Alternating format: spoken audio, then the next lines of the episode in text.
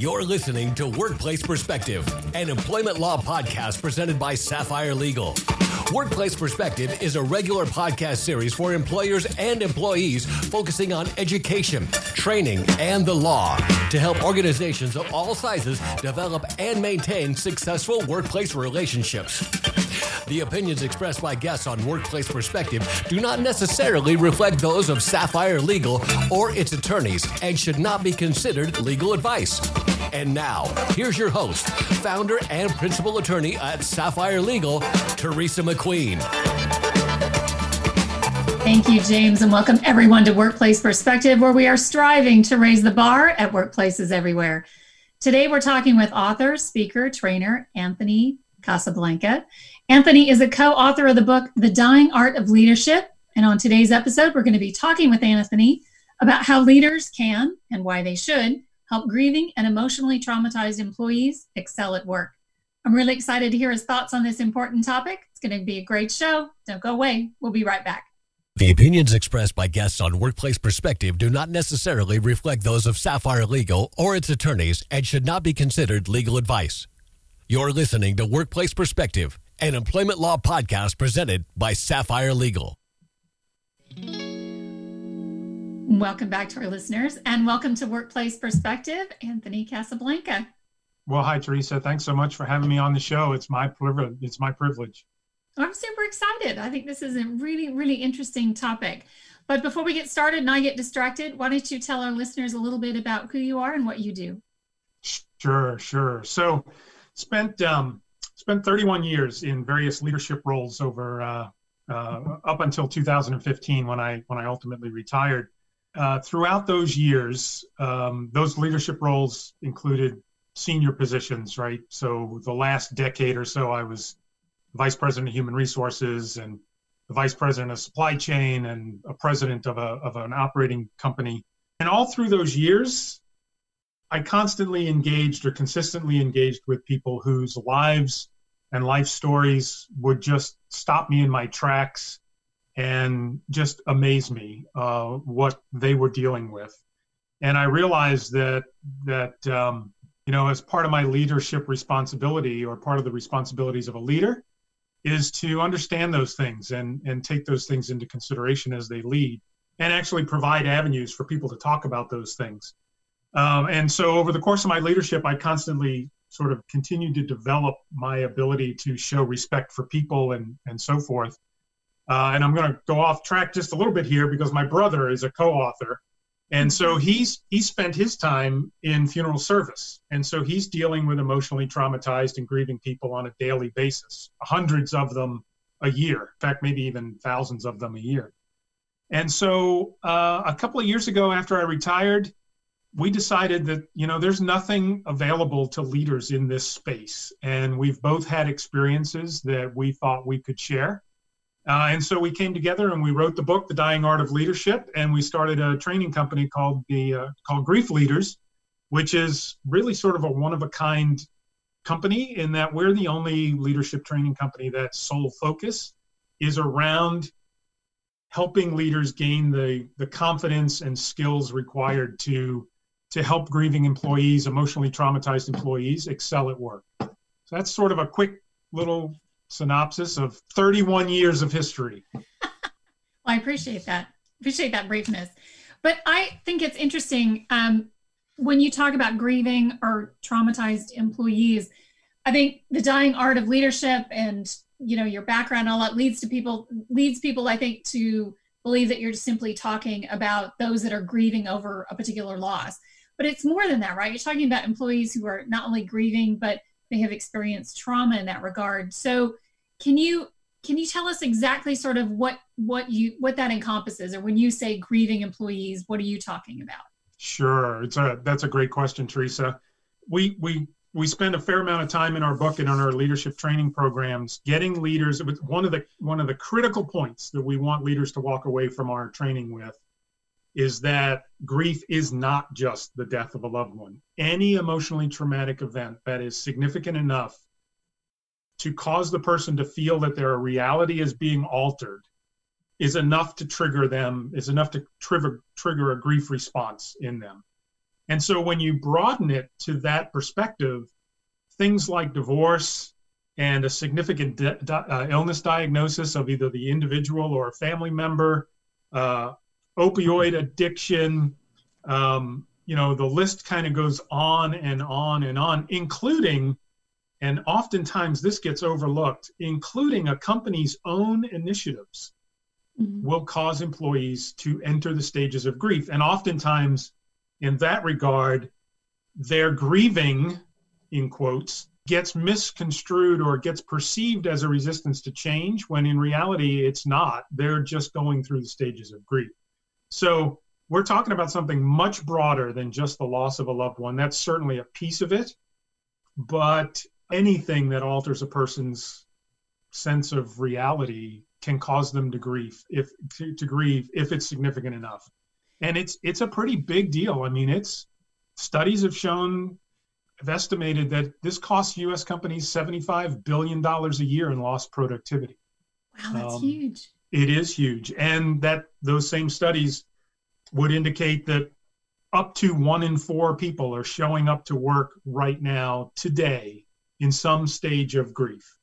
So it is huge. It's it's huge, and it is largely an unaddressed portion of leadership that you know uh, organizations tend to think that you know that's that's that's stuff that happens outside of work. So you know we shouldn't shouldn't deal with it and we should just sort of suck it up and if it is something that's being driven by work get over it because that's what we get paid to do right and the reality is that's not how it really works and if you leave it unaddressed, you will pay more than your fair share in lost productivity. Well, that's I, I really think that's interesting. I, I want to go back to to two things you said. One, the the grief response, so the stages of grief. I want to talk a little bit about that. And then I want to focus a little bit on these company processes because I think that's really interesting. Mm-hmm. Um, so when you're talking about the grief response, can you tell us what you mean by that? What do you what does that entail? Yeah. In a, wor- so, in a workplace context, of course. Yeah. So the and I think if I if I'm misinterpreting your question, please let me know and and I'll I'll rethink my answer here. But when when a person enters the stages of grief, right? We're talking about the classical denial, anger, bargaining, depression, acceptance stages of grief, right? Grief is you can't turn it off right? You can't check it at the door. You can't leave it at home. And with the way life is today, people are working from home, so it's even right. more complicated, right? Um, and so, you, so you can't turn it off. It impacts what you do at work. You become distracted. Um, you become careless uh, because you're distracted. You become lethargic, right? You don't really want to be doing what you're doing, depending on how emotional the event is. Uh, I can tell you when our son was diagnosed with cancer two years ago, uh, the last thing I wanted to do was go to work. Yeah. Um, fortunately, I was retired and was able to spend time with him and help him through the treatments and all of those things to help him stay productive. But you know, at the end of the day, he was going to work every day with that hanging over his head and showing up and and you know dealing with the treatments and the side effects and you just can't leave that stuff outside of the work environment. And oftentimes, leaders do not recognize what's going on. What they see is performance is suffering, mm-hmm. and they address the performance problem. And they never really try to understand what's going on and what's behind that performance problem. And when you do that, unfortunately, that just makes the that just compounds the problem, right? That makes the grief right. even more complex because now the person right. feels their job is in jeopardy. Absolutely. And so when we talk about that, that's what we're that's what we're really talking about. Did that? Yeah, absolutely. Yeah, that's that's okay. what I was talking about. That that sort okay. of aspect. What I think is because I think that's important to note. I think, and that's why that's where I connect the leadership issue.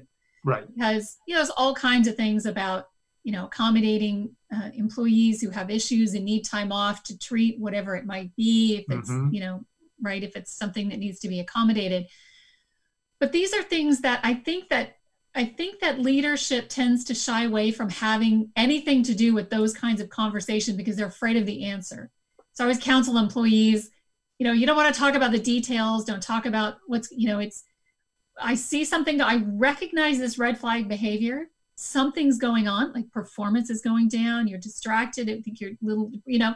So, what do you need, and how can we provide it?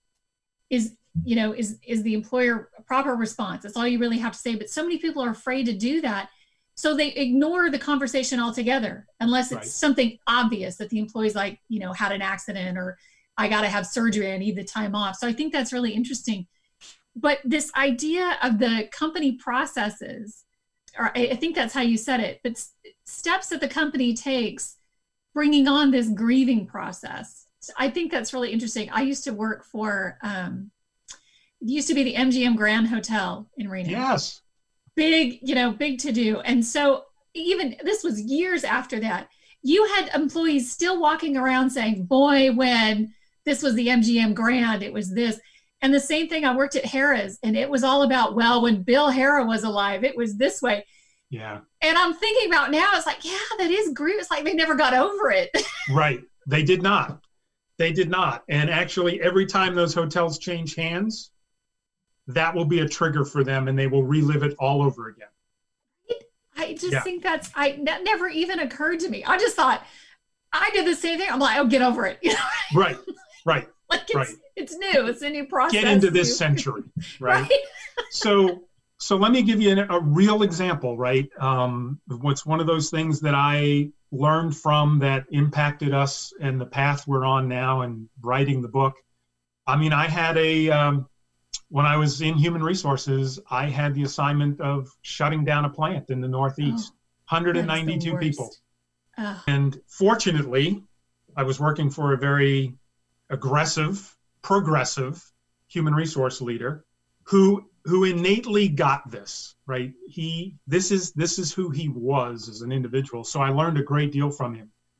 So the organization wanted to just like announce it not announce till we were ready to close the plant and you know let's let's let's watch the costs and all those kinds of things. Hello, WARN and, Act. yeah exactly right? And and our myself and this HR leader said, no, that's not how we're going to treat our people. That's not how we're going to treat our people. We're going to give them a year's notice. We're uh-huh. going to we're going to do what's right by them from a benefits perspective. We will pay them retention bonuses. We will provide them with outplacement. We're going to do all kinds of things. And oh, by the way, Anthony, me, is going to travel up there every week. We plotted a hundred, and we were going to tell everybody within 24 hours, in person, in their native language. Wow. About what their benefits were going to be. So we knew they understood. And there were seven languages spoken in the plant. Wow. And so we did all of this, and I my head was spinning because I was like, how are we going to get through 192 people in 24 hours? That's crazy. We did it. And we plotted all 192 people on the graph that it was actually contained in our book. And my role was to fly up there every week and identify, based on that graph, the people who were likely to be most impacted and in the whose reality was going to be changed the most significantly and make sure that we focused on them and helped them through this and it was such a beautiful way to transition the organization and the plant. And we had 2,300 other people outside of that plant who were watching how we did this. Yeah. And it was amazing. It was absolutely amazing. Um, fortunately, all 192 people either had a job or retired from the organization when we were done.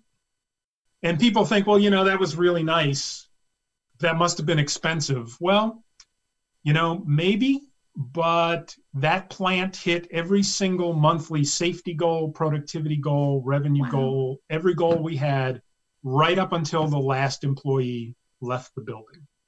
So, from a business perspective, whatever it cost us was far outweighed by the business results. There was no sabotage, there was no shutdown, right? There was nobody getting hurt. Um, but people were grieving. And one of the things that I learned was when we announced it, people who had been through a plant shutdown before brought their plant shutdown, previous oh, plant oh, right. shutdown up and was like, Yep. This is unbelievable. I didn't think I'd ever have right. They were it right. was a visceral reaction to the announcement. But those same people became great champions for us because they were able to say, let me tell you what happened to me five years ago. And this company does not have to do what they're doing. And so we all should be really grateful that they're treating us this way. And they became great stabilizers in the process. I think so. that is absolutely amazing because I always talk about we're big believers, you know, about it's how you treat the employees. Mm-hmm. It's how you manage the situation. You can have difficult conversations and you can have traumatic events in the workplace. Yep. It's how you handle it.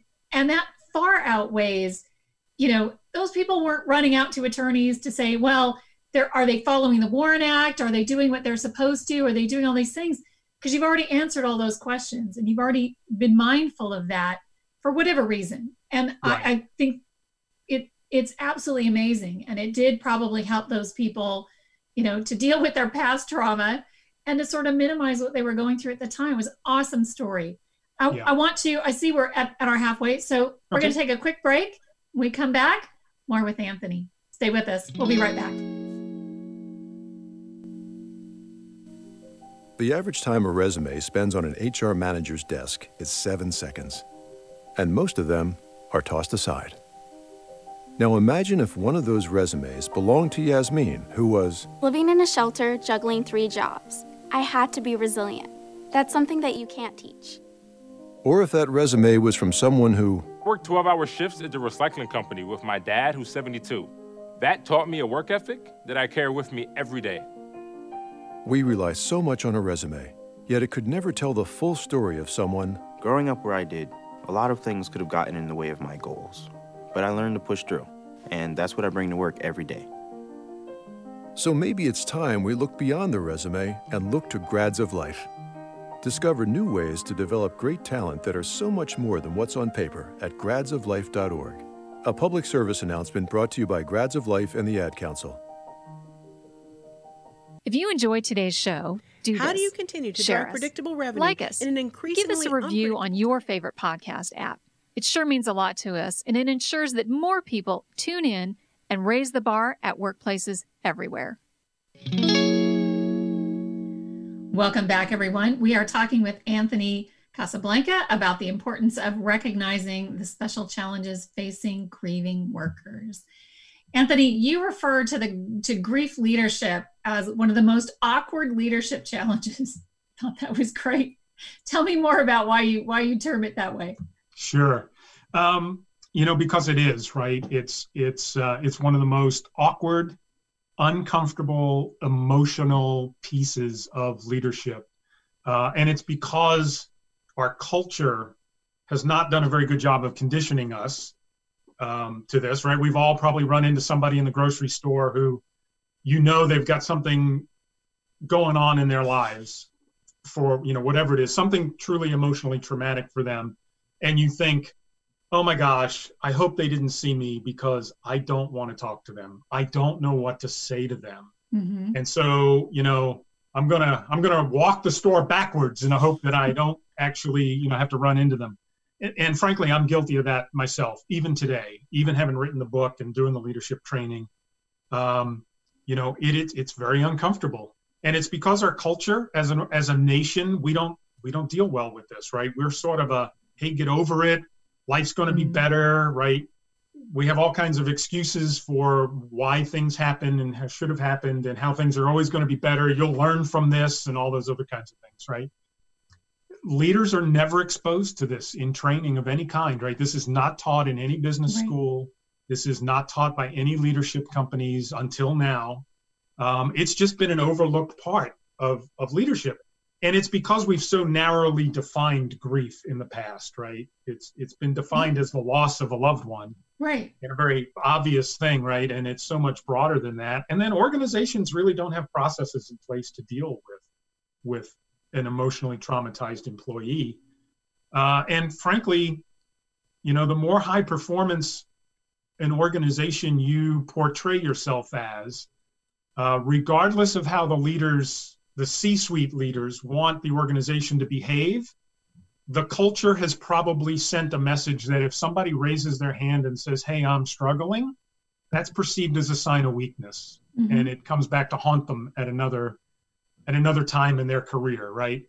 And so for all of those reasons, leaders just avoid this, right? And it is very awkward. I admit that. It is a very awkward conversation to have with people. And you know, it's a balance. You got to balance when you are crossing a line because we're talking about personal things here. Right, um, which is why people get feelings, and that yeah. always makes people creepy, right? So, yeah, and then there's the issue, especially for California employers. You know, we're very concerned about getting too much information and what that could lead to and all that. Not that right. I think, I mean, you got to have those conversations. I'm with you. You got to have right. it. There's easy ways to do it. So let's talk about that. So, okay. Leaders who witness these kind of red flag behaviors that you talked about, uh, uh what's the, what's the what's the most effective way to address it? Sure. I'm sure that's um, not a short answer, but I just, you know. Well, right. So, so without going into, you know, eight hours of grief leadership, right. um, we would offer up these things, right? So, so first and foremost, the leader has to himself or herself be willing to be vulnerable, right? If if the leader's not willing to be vulnerable, their people will never be vulnerable either. Part of that vulnerability is actually engaging, being willing to to cast aside your fears and actually engage in the conversation, right? Not about the performance. You can certainly talk about what you're observing, but typically couched in in a fashion of help me understand what's going on because I'm witnessing these things mm-hmm. and that's not that doesn't seem to be you, right? So tell me what's going on. Your job's not in jeopardy. I'm just really concerned about you help me understand is there anything going on in your life, either here at work or outside, because the organization wants to help. And then when you have that conversation, right, you have to have you have to listen more than you talk. But you have to be willing to adjust your leadership style after you've had the conversation. It doesn't do any good to have that conversation and then end it with, well, just suck it up because, you know, you got to get better, right? or hey you're going to learn from this. Life will be life is going to get better. I know it's a tough time right now right? But but hey you're going to come to some glorious learning point in the future that's going to change who you are as a person. You'll be better for this. If that's where you go with this it's all wasted right? So you have to be willing to adjust your leadership style and actually think about how could you support this person right. as an organization and as a leader and then the last one, which people are very, very afraid of, and it aggravates me to no end uh, because it's just an excuse, is involve the rest of the team. The rest of the team wants to help, but doesn't know how right? Now you don't have to go back and say, well, let me tell you what, boy, you wouldn't believe. Let's get a cup of coffee because we're going to talk about all the crap that's going on in Teresa's life, right? Because that's going to get you in trouble. That'll get you in trouble, right? But to come back to the team and say, hey, look, Teresa's going through some pretty difficult things right now, and we need to help her through this. And so here's how I want to adjust the behavior of the organization, right? I need you to take on more of the, Teresa's responsibility we need to be cognizant that Teresa may call in sick at the spur of the moment because of some of the things she's dealing with because she needs time off. Mm-hmm. And we're just going to have to gather up our, we're going to have to muster up the resources to support her for a period of time. Those are all fine conver- I haven't violated any HIPAA rules by having that conversation. And the team will be like, oh my God, you know, we knew something was going on thank God we'll be able to help her. Sure, I'll go to that meeting for her, or I'll take that project, or I'll be whatever. The team wants to help. They just need to be led and and shown how, and they will. Every time I have seen that play out, trust, loyalty, engagement, productivity all go up, not only with the person, but with the entire team because they realize that the leader, whether the organization does or not, at least their leader cares about who they are as a person.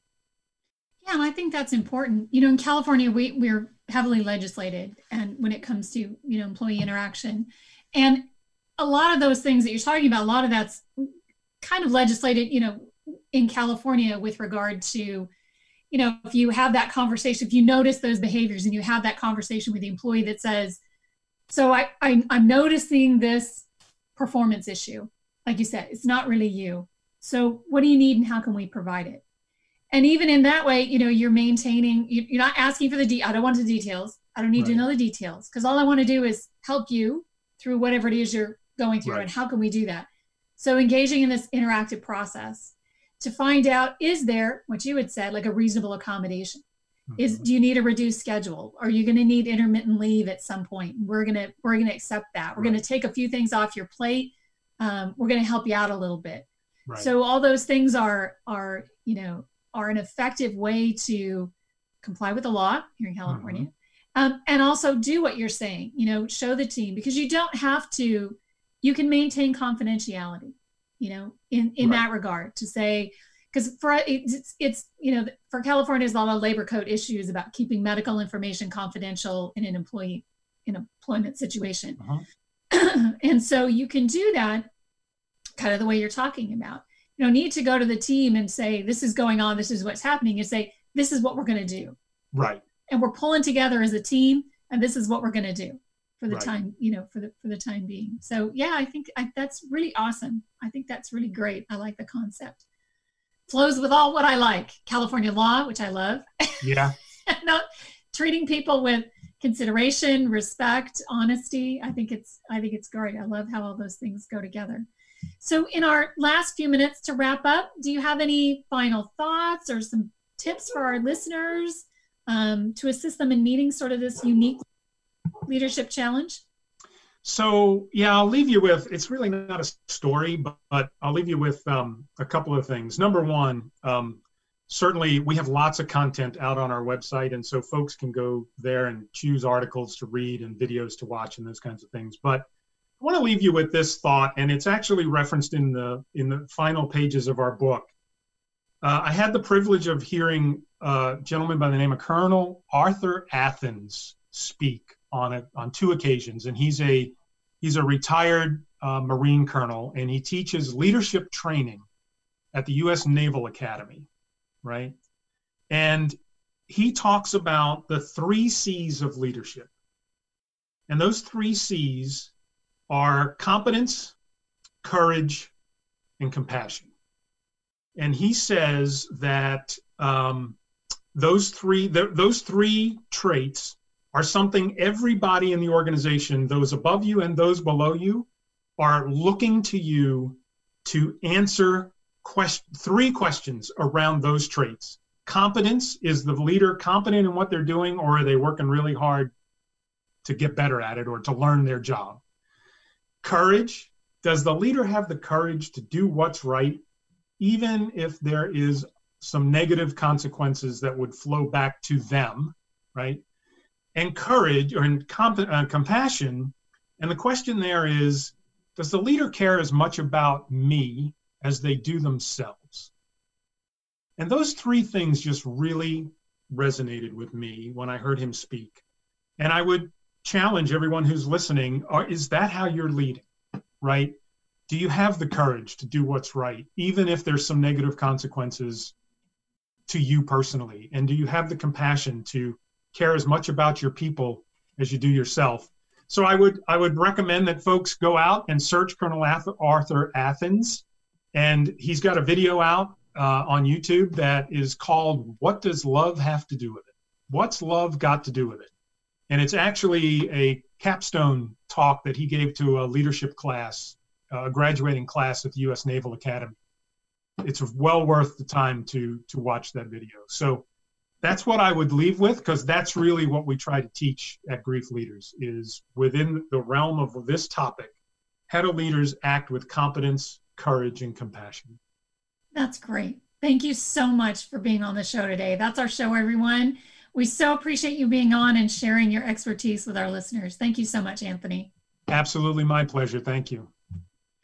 You can learn more about Anthony by visiting Grief Leaders website at www.griefleaders.com. That's G R I E F L E A D E R S.com. You can also connect with Anthony via our website at sapphirelegal.com slash podcast. I want to thank our listeners, my radio angels, James and the Knave at Night, our workplace team extraordinaire, our engineer producer Paul Roberts, our associate producer Melissa DeLacy, with music provided by the very talented Stephen Versaloni. So until next time, everyone, thank you for joining us. Keep raising the bar.